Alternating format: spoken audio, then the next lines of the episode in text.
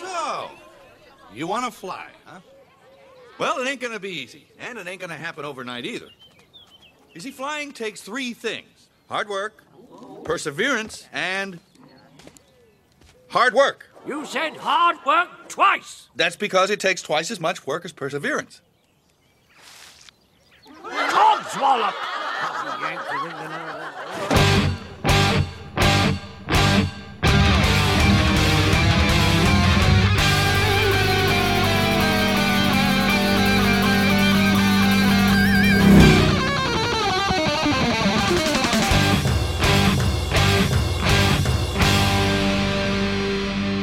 Welcome to the Mad Max Minute. I'm Rick, And I'm Julia. and today we are watching the 2000 animated film Chicken Run, directed by Peter Lord and Nick Park. The animation and filmmaking team that have brought you such productions as Wallace and Gromit, as well as Flushed Away and Shaun the Sheep. You know, it's the British claymation dudes. This movie was written by Peter Lord and Nick Park. They did the original story. The screenplay was done by Karey Kirkpatrick, with additional dialogue by Mark Burton and John O'Farrell. It stars Mel Gibson as Rocky, Julia Sawalha as Ginger, and Phil Daniels as Fletcher. also includes Timothy Spall Mm-hmm. and Miranda Richardson. Now, usually you ask this question, but I'm going to ask it this time. Julia, why are we watching this movie? We are watching this movie for the number one reason is because it has Mel Gibson in it. Mm-hmm. The second, very close second reason is because it is a retelling of The Great Escape, which really has no connection to the Mad Max universe.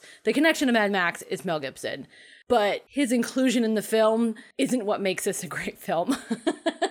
the fact that it's a recreation of The Great Escape is what makes it a good movie. You could also say that it's somewhat related to Beyond Thunderdome because it's Mel Gibson coming into a situation where a bunch of people are held captive and they have to escape using some sort of odd looking mechanical device. So it's very underworld, third act of Beyond Thunderdome esque in a way. It's a Yeah. bit of a stretch. A little bit, but you know, you do you. With hiatus material, it's always a stretch. Yeah. So, the short summary of this movie from IMDb when a cockerel apparently flies into a chicken farm, the chickens see him as an opportunity to escape their evil owners. Now, this isn't the first time either of us have seen this movie. no, and I'm actually really looking forward to reviewing a movie that I have seen before, that I have prior knowledge of, and maybe a bit of a deeper understanding or at least a more familiarity with it than our standard hiatus fare, where it's a movie we've never seen. When this movie came out it was early teens, so I probably saw this movie in the theater. Really? Probably. I knew of this movie's existence when it came out, but it took a little while for me to understand that it was a retelling of The Great Escape. And so I didn't see it till years after it came out. Okay, so I looked up Chicken Run on IMDb and I went over to their trivia page. And it says very specifically that there were scenes deleted from the finished film, including Fowler becoming an alcoholic, a chicken eaten by the watchdogs in an escape attempt, Rocky's sole escape from the farm by hiding in a egg basket, and a more elaborate climax involving Mr. Tweedy's mini, a truck, a combine harvester, Rocky and Ginger jumping over hedges on a trike, very similar to Steve McQueen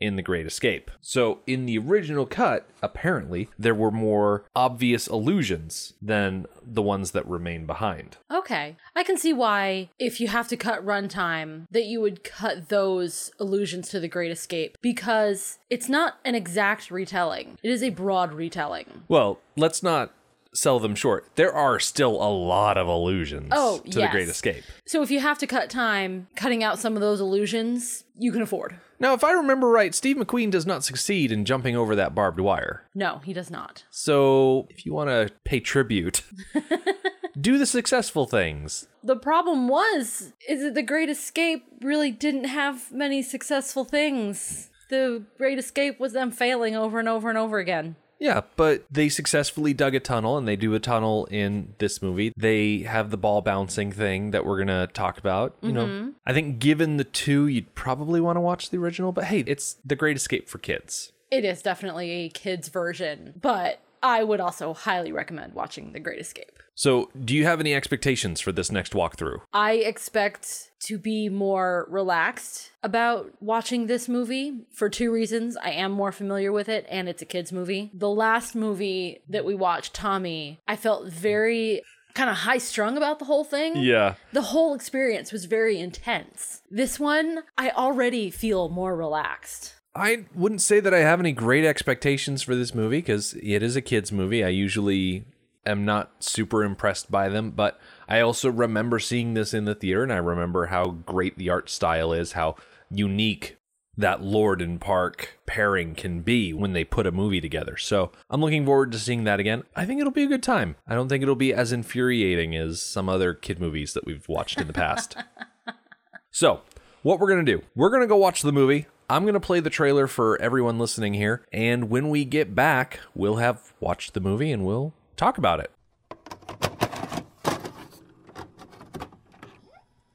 Ever wonder what chickens do when you're not looking?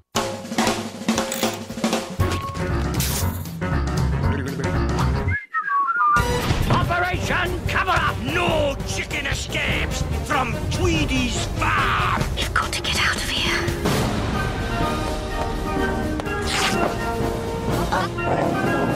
I know our last escape attempt was a bit of a fiasco. These chickens are planning a little getaway. The plan is we go over the wire. That might work. Now, they may have found their only hope. Thank you, ladies and gentlemen. You've been a wonderful audience.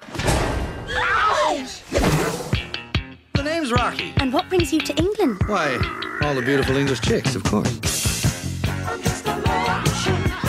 Pushy Americans, Hi, how are you? overpaid, oversexed, and over here. Which bunk is mine? What is it? It's a pie machine. Chickens go in, pies come out. Ooh, what kind of pies? We're all going to fly over that fence, and Mr. Rhodes is going to show us how. Did you say fly? This summer, I don't want to be a pie. I don't like gravy. Rocky! I'm coming! from the Academy Award winning creators of Wallace and Gromit, I'll be down before you can say mixed vegetables! dare to dream There's a better place out there. and get ready to fly.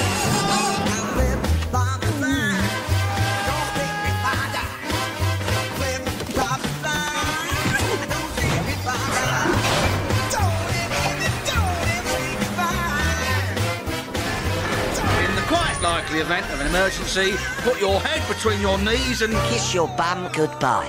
Chicken Run. We mustn't panic. We mustn't panic.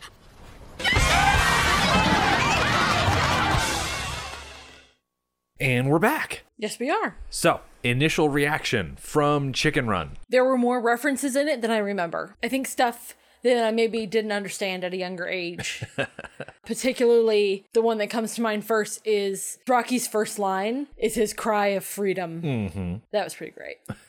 I found the movie charming and delightful. Yeah. I'm trying to think as to why this movie I didn't have a problem with, whereas other movies that we've watched that were kid related in the past, I have had a problem with. And I don't know, maybe it was with Happy Feet, it was past my time with Pocahontas. I was expecting more from it, or we just were having too much fun tearing it down. This one, I don't know. I didn't really go into it with any major preconceived notions, and so the whole thing just I enjoyed it. I think I enjoyed our previous younger audience movies more than you did in previous hiatus episodes. But of the three we've done so far, this is my favorite out of Happy Feet, Pocahontas, and Chicken Run. This is my favorite. So, should we get into it? By all means. Okay, so Chicken Run begins with, I guess, a little bit of a montage. It starts off, we join up with this chicken named Ginger, and she's got a delightful little green hat on. And she grabs a spoon, runs over to the fence of this chicken farm that is so blatantly designed to be a concentration camp that it's almost laughable how much of a concentration camp this place is. And she uses that spoon to dig under the fence and she tries to help other chickens escape, but they get caught up in shenanigans and it does not go well. Well, the reason they get caught up is because Ginger is a relatively small chicken. All the other chickens are pretty fat chickens. Mm-hmm. Like they look more like chickens. Yeah. With just wide bottoms. The hole she digs is only big enough for her. So the first chicken that goes through is a large chicken and she gets stuck. And that's where chaos reigns. It's here that we get introduced to Ginger, the other hens. We get to see Mr. Tweedy, who likes to take his dogs out to patrol the chicken farm. And we also get our first view of Mrs. Tweedy, because Ginger, as she's being chased around the farmyard, runs into the front door of the farmhouse and Mrs. Tweedy opens the door and she's like, What is this chicken doing out? And so Mr. Tweedy grabs Ginger and throws her in the coal bin. And that is solitary confinement here at the Tweedy's chicken farm. I was delighted by the things that they chose to bring over from The Great Escape. This opening montage actually translates quite a bit of the Great Escape story, condenses it down into a montage, puts it in Chicken Run. Mm-hmm. The whole bit with the solitary confinement and the ball bouncing, the multiple attempts at escape, even the actual Great Escape, which is the tunnel, gets referenced in the opening montage. And they do that thing where they pop out of the tunnel and they are not quite as far from the fence as they necessarily want to be. They actually pop out of the hole face to face with a dog, and Ginger gets thrown right back into the coal bin. So each time an escape plan fails, we see Ginger thrown into the bin anew, which I'm pretty sure is something that directly happens to Steve McQueen's character in The Great Escape. Oh, yeah, it is a direct reference. And so after, oh gosh, so many attempts and so many days stuck in the bin, Ginger is released back into the population once again. And they have to assemble quickly for a roll call inspection or something like that. And Mrs. Tweedy comes out, takes a look at the egg production statistics, grabs one of the chickens, and brings them over to the slaughter barn to be turned into dinner. And that makes Ginger very upset. I appreciated that they didn't really draw this out too much. They drew out the tension of what are they lining up for? Is there going to be a consequence of this lining up? They drew that out a little bit. But once Mrs. Tweedy grabbed the chicken that I can't remember her name, it was like Evangeline or something like that. Something like that. Geraldine, something like that. Once Mrs. Tweedy grabbed the chicken, it was pretty quick. It wasn't overdone. Witnessing one of their friends being slaughtered re energizes Ginger to mm-hmm. find a way out. And Ginger works with another hen named Mac. And Mac is named such because she is very blatantly Scottish. Oh, yeah. This is a very direct, perhaps the most direct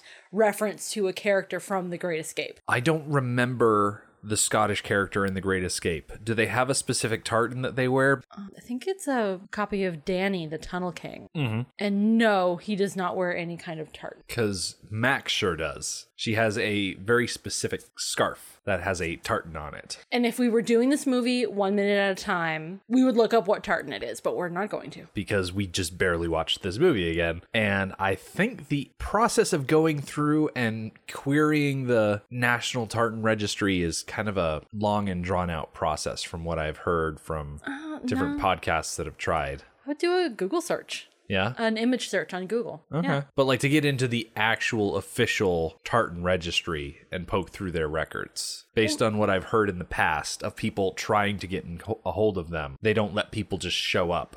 Right, but in that same article that you're referring to, it says that the whole database is online. Oh, well, that's pretty easy. We're still not going to do it though. Aside from Mac, Ginger also has some other associates. They have a loose partnership that happens. It's two mice that run around the farmyard and steal things that Ginger asks them for so that she can make new and inventive ways for them to escape. And in the past, they have been content to receive chicken feed as payment, but that's no longer good enough for them. They want eggs. But if the chickens don't turn in eggs, they get slaughtered. So Ginger says, We can't sacrifice any eggs. They are too valuable. So she loses the help of the rats. And Ginger's not the only one that is having trouble with, I guess, finances, if you want to say it, because we cut into the house and Mrs.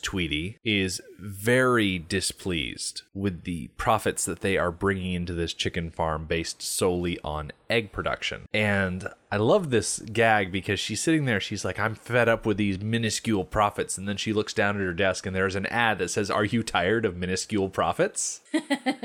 and it is an ad for a chicken pie making machine. And so she decides that that is going to be the direction that the Tweedy Egg Farm is going to go in. It's not her farm, she married into it, but she has decided the new direction that they are going to follow. Which doesn't really make a lot of sense to me. If you use chickens for their eggs, you get to keep using them for their eggs until they stop producing eggs and all it costs you is maintenance and feed. But if you're killing chickens solely for their meat, it costs you more feed and you only get one use out of them. Mm-hmm. Another thing that I see as wrong with this chicken pie strategy is that the chicken farm does not have the facilities necessary for widespread breeding. No, no. Like they should have a pen dedicated solely to breeding. Yeah. They've got hundreds of hens, it seems, and only one rooster. Right. An old rooster at that, named Fowler. And so they really don't have the right setup to do this, but it's the story that we're going with. And also, one more thing that kind of bothered me is can you imagine how expensive that machine was? I imagine it was very expensive. The amount of upfront costs they would have had to fork over just to get the machine. And the machine doesn't even come ready to use. They have to put it together. We might have gotten a discount for having to put it together themselves, sort Probably. of like an IKEA situation. That sounds like the sort of thing Mrs. Tweedy would do. Now, Mr. Tweedy is an interesting character because he is actively suspicious of what these chickens are planning, and at every turn, he is gaslighted by Mrs. Tweedy. He's like, Oh, those chickens, they're working together, they're planning against us. And she's like, Shut up, you're being dumb. Yeah, I really like Mr. Tweedy his introduction to us when he was capturing Ginger upon one of her escape attempts was he was a very menacing figure. And then once he gets in the presence of Mrs. Tweedy, we find out she's the menacing figure. And he is also oppressed and being used as manual labor. And he's a little dim witted. But in his job of watching over the chickens, he sees enough of them that he realizes something's going on. I think my favorite one was when he caught them using binoculars. It's great. Back inside the chicken coop, Ginger and Mac are trying to debut a new method of escape. They've decided to try to use a catapult, and so Mac has built this tiny example and they take a turnip that they've dressed up like a chicken and they load it in the catapult and they let it fly and the turnip flies across the room and smashes flat into a wall. It's not a demonstration that inspires a lot of confidence. Yes, you're right, although I'm a bit confused because Mac is supposed to be an engineer. So she built this contraption that stops and therefore flings its subject forward at an angle that's too high so that the subject lands too low. Like you just need to pull that stopping point back a bit rather than it being straight up at 90 degrees, pull it back a bit so that the object launches earlier and gets a higher arc. Mm-hmm. And then later on down the movie, they're talking about thrust, and Mac is like, Oh, of course, we need thrust. Well, they already devised a machine that would give them thrust. They're dumb chickens, is what I'm saying. Okay, I was going to say, Well, they are chickens. as the defense that the movie could have used. You know, these are just barnyard animals. We're not talking about something as organized as like the Animal Farm book. Well, I've never read Animal Farm, but my understanding is that it's like communist symbolism, right? I think the pigs are in charge for that one. Yeah. I've never actually read Animal Farm. yeah. I think they made a movie version of it. Maybe I'll watch it one day. I don't know. I remember in sixth grade in our English classroom, there was a copy of Animal Farm on the bookshelf, and we would ask about it. And our teacher was like, No, you're not allowed to read that. You're not ready for that. Here's the Scarlet Letter, that kind of thing. So I knew the name and I knew it wasn't like a banned book, but I knew it was a book that was above me at the time. And I've never like gone back to read it. One thing that I love about this meeting that they're having is that they have someone at the window, and the chicken at the window is like, "Oh, Mr. Tweedy's coming," and so they scramble to hide everybody. And when Mr. Tweedy opens up the top of the chicken coop, all the chickens are just in their bunks. They're making everything seem normal. And they had a teapot that they dressed up like a chicken and put in one of the top bunks. And as he's staring at it, he's like, What's going on here? One of the chickens below the teapot is like making chicken noises so that he just says, Oh, okay, it's nothing, and then leaves. So this teapot with a tea cozy on it in the shape of a chicken fools this grown man into thinking it's an actual chicken. Mm-hmm. He's not very bright, just like you said. No, it's very cartoonish. So when the meeting starts, uh, wait, hold on. I'm sorry. Did you say it's very cartoonish? Well, what I I think what I meant to say, what I should have said is that it's very much a cartoonish trope. Oh, okay. Because this is a cartoon. Well, yes. Anything that can be described as cartoonish could describe every single thing in this movie. It is a cartoon trope. Okay.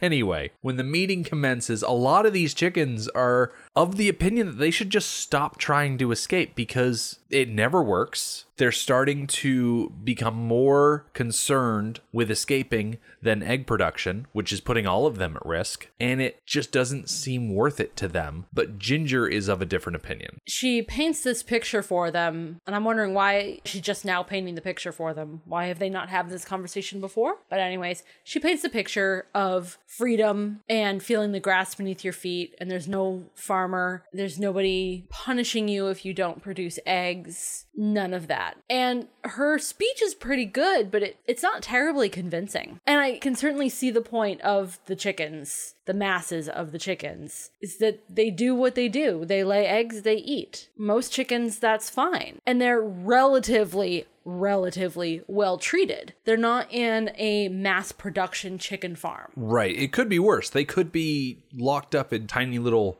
wire cages inside of a giant barn, never seeing the sunlight. So, on the scale of egg production, they've got it very good. The only thing they don't have is their freedom, and most of them don't really care. And every night, Ginger climbs up on top of one of the coops and she looks out over the top of the fence at a hill that is far off. And on this particular night, she sees a bunch of geese flying overhead and she looks up at them with such envy that they're able to fly and she can't. And as the night draws in, Ginger is standing at the fence and all of a sudden there is an explosion in the distance. And it is the echoing shot of a cannon, which gives way quickly to a figure flying through the air, which is the figure of a rooster. Yes, this is Rocky, played by Mel Gibson. And this is when we get his first line as he is flying through the air. He is crying out freedom, much like the last line that he says in Braveheart, Mhm. crying out freedom. I'm not gonna say that William Wallace was reincarnated as a chicken,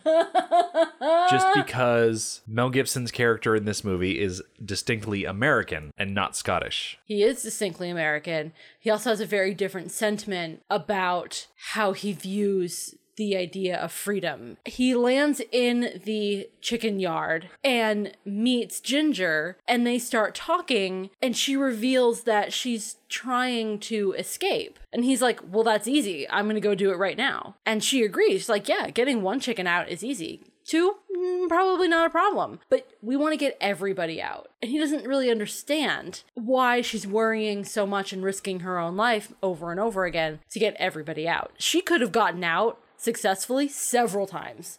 Many of the escape attempts that we saw in the opening montage would have been successful if not for the other chickens. Mhm. She did her job just fine. Now we should mention Rocky doesn't land in the chicken yard. No, he crashes. He is soaring through the air based on the momentum that the cannon gave him. He crashes into the weather vane, spins around, flies back towards the power lines, bounces off of those, and then flies headlong into, I believe, the feed trough, which then flips around and crushes one of his wings. Yes. So Rocky is now grounded.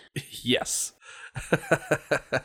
Technically, he's a, he's a rooster, so he's always grounded, but for the sake of what Ginger is seeing. Exactly. So Rocky's brought inside and he finds himself in classic Mel Gibson character fashion, waking up surrounded by people who are very interested in him, yet also have a mistaken concept of who he is as a person. And like Max, Rocky's inclination is to get out of there. Yep. I'm going to extract myself from this situation and leave. Although Rocky has more ability to do so than Max did. Max was literally tied down because they were afraid he was a bird and he would fly away. Now we have Mel Gibson as a bird who they assume he can fly away, but aren't really worried about that happening. I just say though, he's actively trying to get out of there, but he's being very charming while he does it.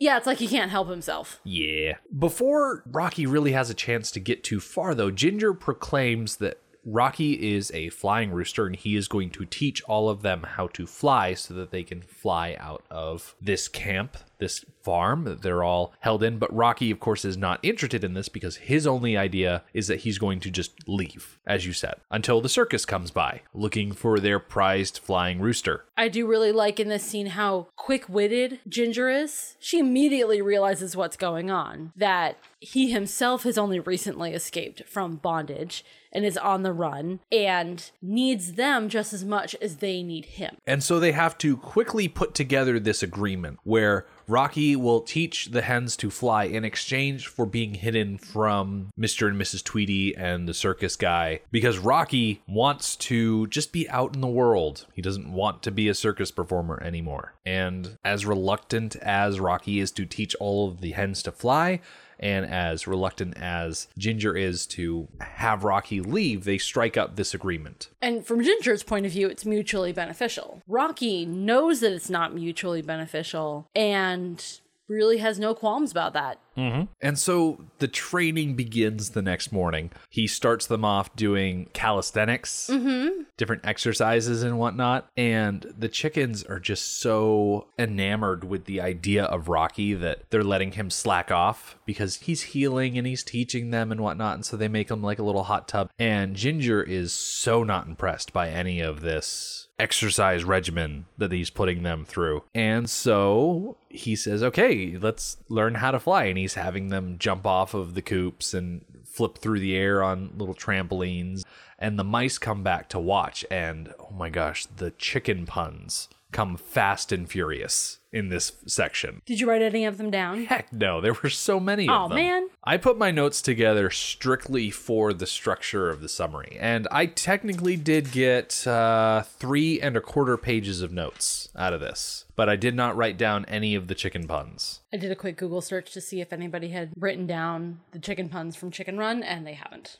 Oh, not without not without digging. So by the end of the week, or however long it is in this movie, the chickens are tired, they are disheartened, and Ginger is frustrated that they're just not seeing better outcomes. And out of nowhere, a giant truck arrives, and of course, Rocky thinks that it's the circus come back for him, but no, it is the delivery truck for the pie making machine that Mrs. Tweedy ordered out of the magazine. And it is there, they unload it, and Mr. Tweedy starts putting it together. And we are now working on a ticking clock situation. And amidst the revelation of this machine's arrival, we get a quick side from Mac, who shows up with a diagram to talk to Ginger, is like, hey, I don't think chickens are built for flight. Yeah, again, I'm wondering why they're just now figuring this out. Yeah. Wouldn't that have been one of their first ideas?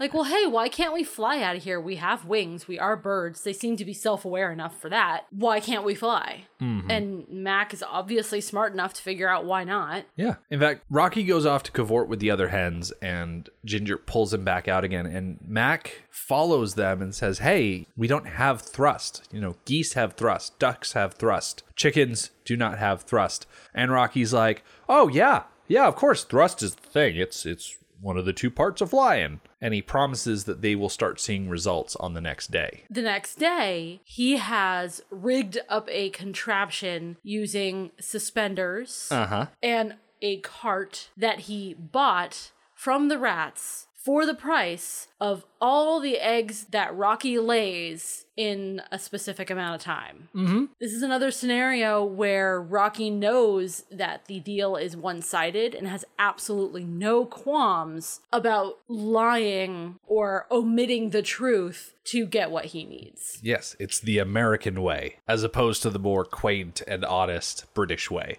apparently. that plan, the bungee cord and cart plan, has not a lot of great success. No, but again, along with the catapult, they're on the right track. Oh, absolutely. They're just executing it poorly. Mhm. They're flinging straight forward when they need to be flinging up at an angle. They need to watch someone play the game Angry Birds. Right. That's what they need. And that is such a simple contraption. It's a slingshot. And it's all about the angle. They're not getting the angle. They don't need to fly. One of my favorite Mr. Tweedy suspects the chickens of doing something scenes actually comes during the exercise montage because the chickens are in the yard doing push ups. And Mr. Tweedy walks by, sees all the chickens doing push ups, and then has to do a second take. And he calls over to Mrs. Tweedy. And when he looks back, all of the chickens are just doing their normal chickeny thing. Yes, but not in a normal chicken thing way. They're doing their chicken thing like humans pretend to do chicken thing, like Yeah. with the chicken arms and the bok bok bok. That's how they're doing chicken things. it's great because he keeps having to repeat, it's all in my head. It's all in my head. So, amidst all of this trying to fly stuff, a roll call happens. Mrs. Tweedy gathers all of the birds up into their serried ranks, and Babs, who is one of the chickens that is always knitting, that's her thing, yeah, she's pretty dumb. she has not produced any eggs that week, and so everyone is convinced that Babs is going to be taken and brought to the slaughterhouse. But instead of grabbing Babs, Mrs. Tweedy measures her for size and then looks over at Mr. Tweedy and says, I want all of the chickens to be the same size, double the feed. And so that's what he does because they are now actively trying to fatten their chickens. and the chickens fall for it hook, line, and sinker. Oh, yeah. But as per usual, Ginger is smarter than that and sees that something suspicious is happening and very dramatically reveals this to the group. And now they're all depressed about food. Yeah, they are gathered around the feed trough and they are just digging in. And she's like, Stop, everybody stop. And she takes the feed trough and flips it over completely. And she's like, Don't you see what they're trying to do? They're trying to fatten us up. They're all going to kill us and all this other stuff. And Rocky has to pull her aside and he's like, Hey, listen, um, you're not doing them any favors. Like, you're scaring them. You're not helping to motivate them. And they get this little cross cultural conversation about how do you motivate people? It's the honest way versus the dishonest way. And that leads Rocky outside to just see how depressed everybody is. And so he goes to the mice and he's like, Hey, I need you to get me something. And it's revealed that the mice have stolen a radio for him because they're going to have a little dance party. Yeah, I didn't remember about this dance party scene, and I was wondering how they were going to translate the homemade still scene from The Great Escape into Chicken Run. In The Great Escape, the two Americans who are James Garner and Steve McQueen running up to the 4th of July start stealing all the potatoes. And I think they steal other stuff too, because I think really all you need is like starches and make homemade vodka, sort of. I suppose it's probably classified more as a moonshine, and it's pretty dang strong, and they share it all around, and they have a great camaraderie moment that ends unhappily, but I can't remember quite why. I think somebody dies. I can't remember why it ends sad, but this is how they've replaced that scene of the morale boosting. One thing that's kind of nice is that out on the dance floor, Rocky and Ginger start to loosen up around each other. They've had this very confrontational relationship leading up to this point in the movie. And it's here that they start to loosen up and really start to sort of see eye to eye a little bit. Yeah. And it's also in this party scene that it's revealed that Rocky's wing has healed. And so Ginger is all about, hey, now you can give us a demonstration of flight. How great is that? Oh, yeah, that's great. After the party scene is over, Ginger and Rocky are outside, and Rocky is about to tell Ginger something, but they're interrupted by the Tweedies firing up the pie machine for the first time. This scene is straight from like a romantic comedy. Ginger heads up to the spot on top of the hut where she goes every night and happens to find Rocky there, who is just looking for solitude. Mm-hmm. And they have a nice conversation, and he feels guilty about lying about being able to fly, and he wants to tell her, but she's so grateful to him for wh- how he's helping them that he doesn't have the heart to break her heart. And all this is interrupted, like you said, by the sound of the engine. Mm-hmm. And so Mrs. Tweedy wants to see how the machine works. And so she tells Mr. Tweedy to grab a chicken. And of course, Mr. Tweedy is terribly frustrated with Ginger. And so that's the one that he grabs. And all the heads panic because Ginger was taken. So Rocky decides that he is going to be the one to save Ginger. I think it takes a little bit of a coaxing from Fowler and the other heads. They look to Rocky. They're like, hey, you can fly. Go fly over there and save her. And he's like, no, I got a better idea. And once again, he proves that it is extremely easy to escape from this pen. Mm-hmm. He does it without any planning, and he slingshots himself over the fence and into the barn. Yeah, they uh, help him climb up a power line. Which why are the power Oh. lines going over the chicken coop? That's what I want to know. And he zip lines his way Zip lines, not slingshots. using a coat hanger, and he goes through the window. And I don't think he gets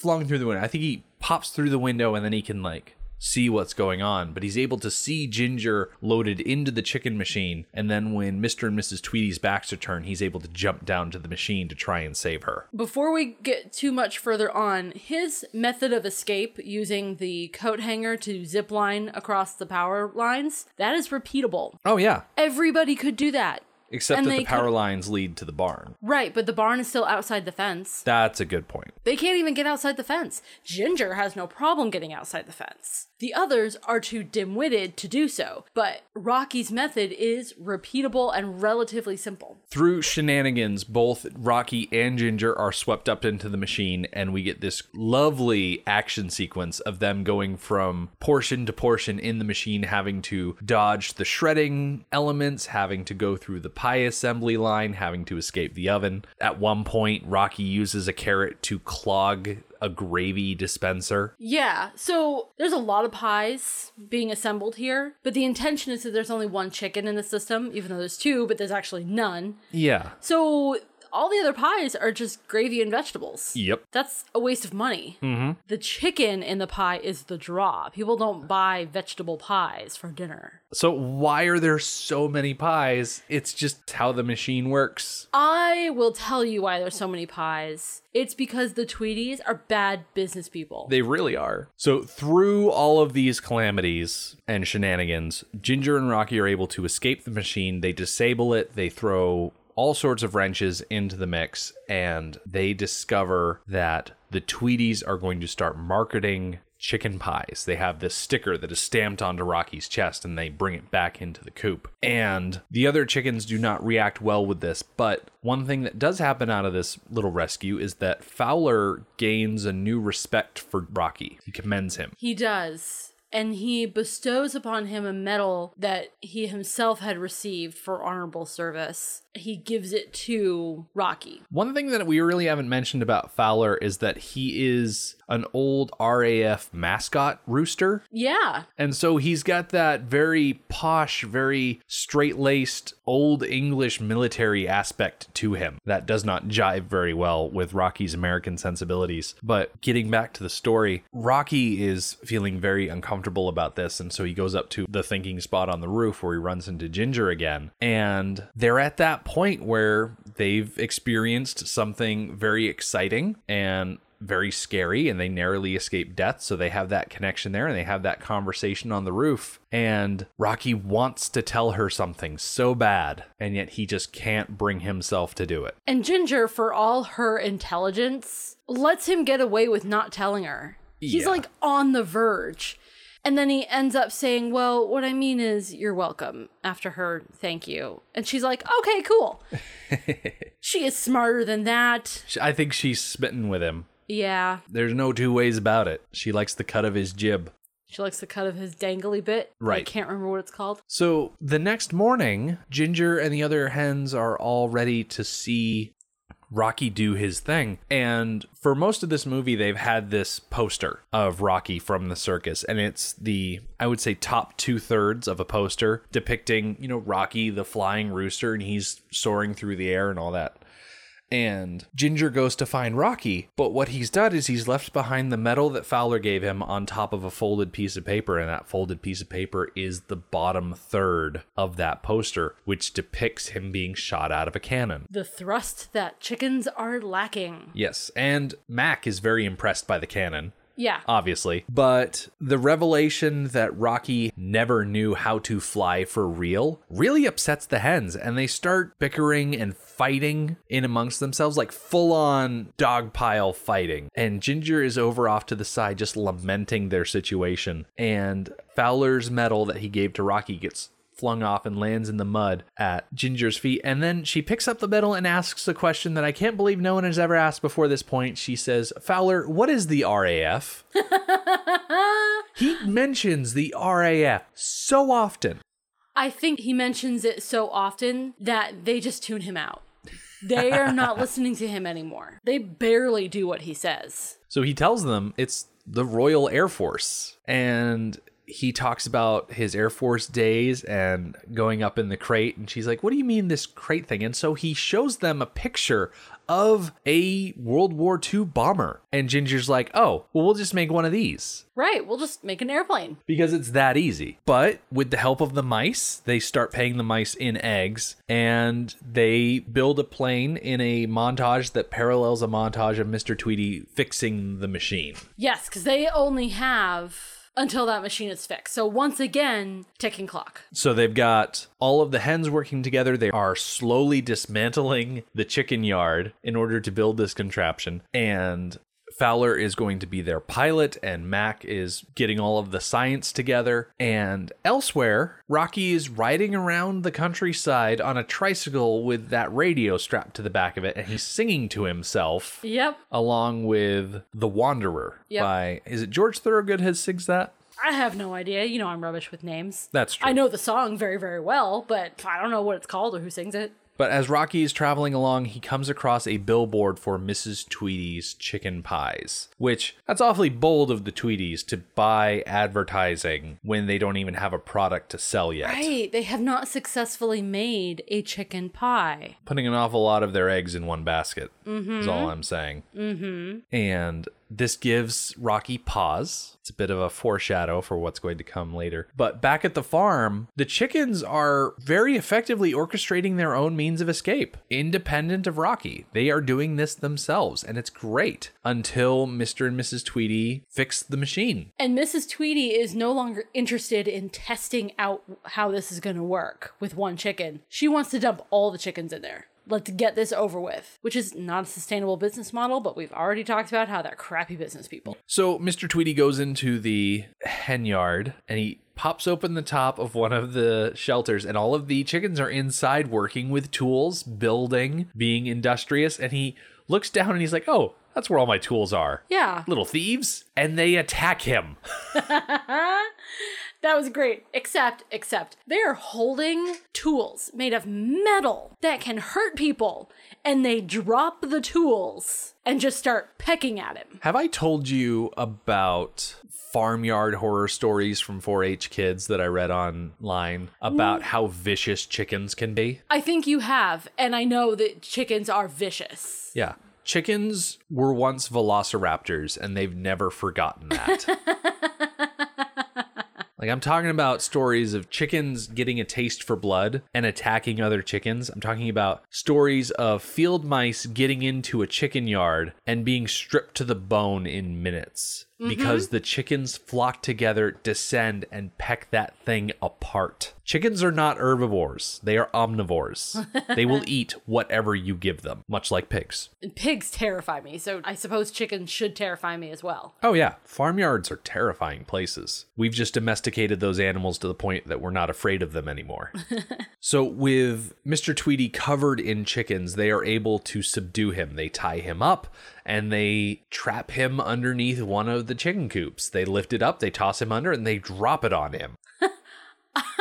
I'm not sure what I was expecting, but I was tickled that he doesn't disappear under the hut. The hut just lands on top of him, and now it's a foot or two off the ground. Mm-hmm. It's pretty great. And so all of the chickens decide that it's time to leave. There's no more time for preparation, there's no more time for additional elements to be put together. It is time to assemble the plane and leave. And this plane assembly scene, everything was built into the existing structure, and then the structures they transformed. Transformer style from a Mack truck into an airplane. And keep in mind, this is all like stop motion claymation, and there are so many moving parts and elements coming together. It's probably one of the most impressive parts of this movie, where all of these disparate parts come together and the wings open. There's a fantastic image of the wings just extending from their folded up position. And so all the chickens get into place. They have these little tricycle style crank things that they're sitting on so they can power the machine. And Ginger's like, All right, Fowler, let's go. And Fowler is sitting behind her at one of the pedaling stations. He's like, Right, I'm right behind you. And she's like, Um, you're supposed to be flying this thing. And he's like, I was a mascot. I don't know how to fly. And they're like, What are you talking about? Get up there and fly. And eventually he does. Yeah. He does take quite a bit of convincing, though. she she has to call his honor into question or something like that. Mm-hmm. And so he gets up in the pilot seat, and all of the chickens start to pedal, and they have a runway with Christmas lights and a little ramp at the end. And so they start going for it. Yeah, finally they figured out that they know how to get velocity. They need to figure out the correct direction to apply that velocity. So they have a ramp at the end of the runway. And what's nice is as this plane is going down the runway, they start to lift off the ground a little bit. They're Yeah. not they don't have the right elements to lift off independently, but once they hit that ramp, they'll be fine. Except that Mr. Tweedy comes back and kicks the ramp down. And so they have to spin the plane around, go back down to the end of the runway, and then try again. So Ginger hops out and she's like, I can fix this. I'll take care of it. Trouble is, as Ginger goes to raise the ramp, Mrs. Tweedy shows up with a hatchet. She's not messing around. No. She's always been a menacing figure in this movie, but she really pulls out all the stops for this finale action scene. And Ginger would be gone for if not for the reemergence of Rocky, who comes in like Han Solo at the 11th hour and through shenanigans takes out Mrs. Tweedy, like knocks her out or something like that. And they're able to get the ramp up, the plane takes off, but in the process of taking off, they've wrapped some of the Christmas lights around the landing gear of the plane, and so the plane takes off, it's trailing this line, and Rocky and Ginger are able to grab the line and get lifted up into the air. But they're not the only ones who are able to grab the line. No. And I am very impressed at this flying machine that they have created that can take the weight of a grown woman. Mrs. Tweedy woke up in time to grab the end of the light strand and is being pulled high up in the air, like above the trees. Mm-hmm. That's some very impressive engineering by chickens. And Fowler is concerned because they can't maintain their altitude with this much drag. And so he calls back to Mac, who is controlling all of the gear shifting that powers the engines, and he calls for more power. And this is where the Star Trek reference comes in. Yes. So I'm, I'm giving it all she's got. I, I can't do any more. Something like that. Something like that. It's with a Scottish accent, so Yeah. whatever they're saying, they're saying. But Mac is very much the Scotty in this situation. Yeah. There was another Star Trek reference, wasn't there? Before this, there was another Star Trek thing, but I can't remember what it was. Yeah, I can't remember. With this hanger on trailing behind them, Ginger calls to Babs for some scissors because Babs is always knitting, so of course she'd have scissors, but she doesn't have regular scissors. She has Oh like little gosh. plastic safety scissors. They're so dumb. And of course, because Babs is seriously, she's so stupid. Oh my gosh. Might But as well be a turkey. She's hilarious, though. She really is quite funny. So she's got these safety scissors that she throws out to Ginger. And so Ginger climbs out on the line in an attempt to cut the strand of lights that's trailing behind them. And we get to this point where it's Ginger eye to eye with Mrs. Tweedy, and Mrs. Tweedy has this hatchet and she's going to cut Ginger's head off. And Ginger, through being clever, tricks Mrs. Tweedy into cutting the line herself. So that way, all Ginger has to do is just let go of Mrs. Tweedy's end of the line and she'll fall from the sky, which is what happens. Yep. And Mrs. Tweedy is, at least to the chickens, taken care of. Yeah, she falls from the sky into the top of her pie making machine, Yep. clogging an emergency output, and it causes the machine to overload and explode, destroying the chicken farm. How did she not die in that explosion? It's kind of cartoony, wouldn't you say? Oh, yeah. okay, after she falls into the emergency valve, Mr. Tweedy comes in, sees what's going on, and instead of unplugging the machine or helping her, he just shuts the door Yeah. and leaves like he never saw it. I think that he wanted her to die. And would have plausible deniability that he had nothing to do with it, didn't know it was going to happen, didn't have an opportunity to rescue her yeah. that he was just going to pretend like he didn't see it Ooh. and let natural events unfold that would result in her death. but she doesn't die. No, because it's a kid's cartoon. The only person that dies is that one chicken that is beheaded Uh huh. for dinner. Yeah. And then we see her carcass on the dinner table. That's kind of dark. Yes, it is. But other than that, it's a fairly low body count.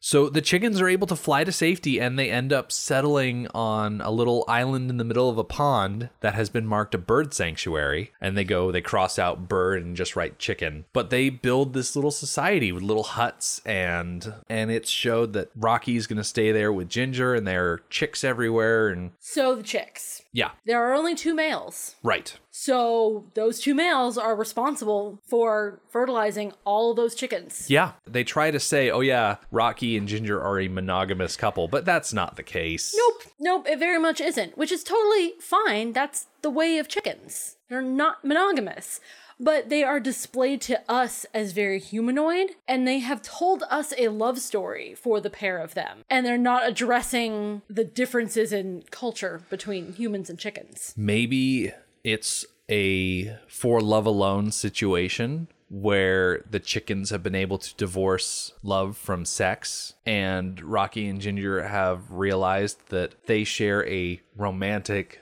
love between them. But Rocky has a job to do. Yeah, a time may come where another hen loves Rocky in the same way that Ginger loves him, and all she asks is that when that day comes, that he continues to love her the same way. I, I don't know if I said that right, but you get the idea.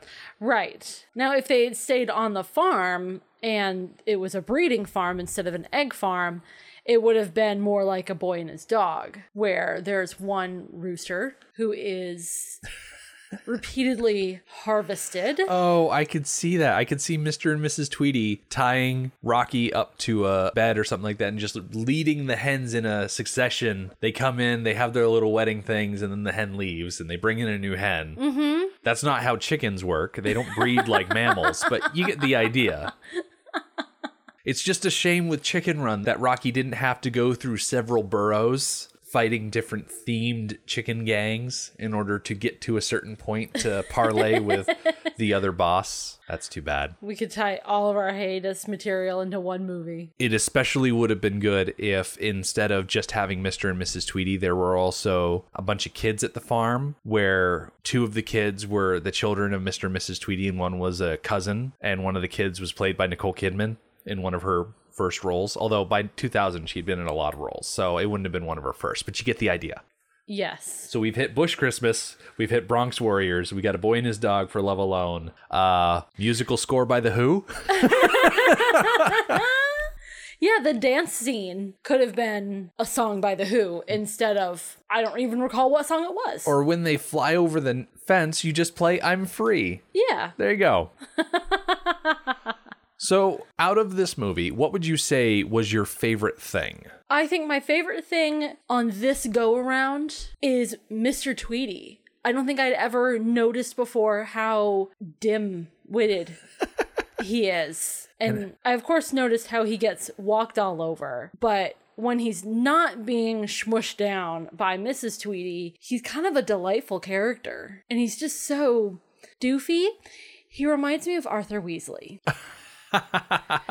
but not a good version of Arthur Weasley. Because at the end, he's still vicious towards these beings that he is learning are sentient. Mm-hmm. What was your favorite thing? Oh, I got such a kick out of the mice doing the chicken puns during the training montage. because every time a chicken tried to fly and that chicken inevitably failed, they had a pun for that. And it was amazing. I would not have been able to keep up with their punning, and I, it just delighted me.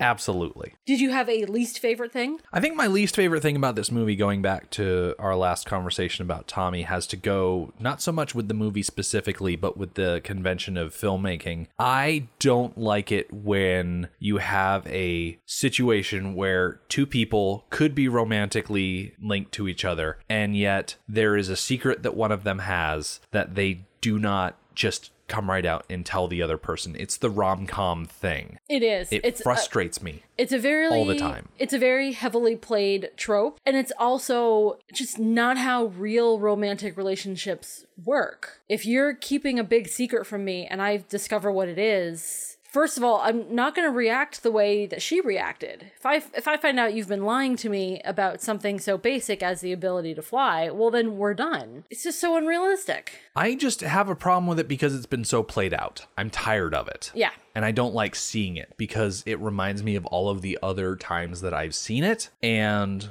it just seems so obvious that the chickens should know that chickens cannot naturally fly. And I don't know, I, that's always been a bit of a hang up for me in this movie. So that's probably my least favorite part. All right. What about you?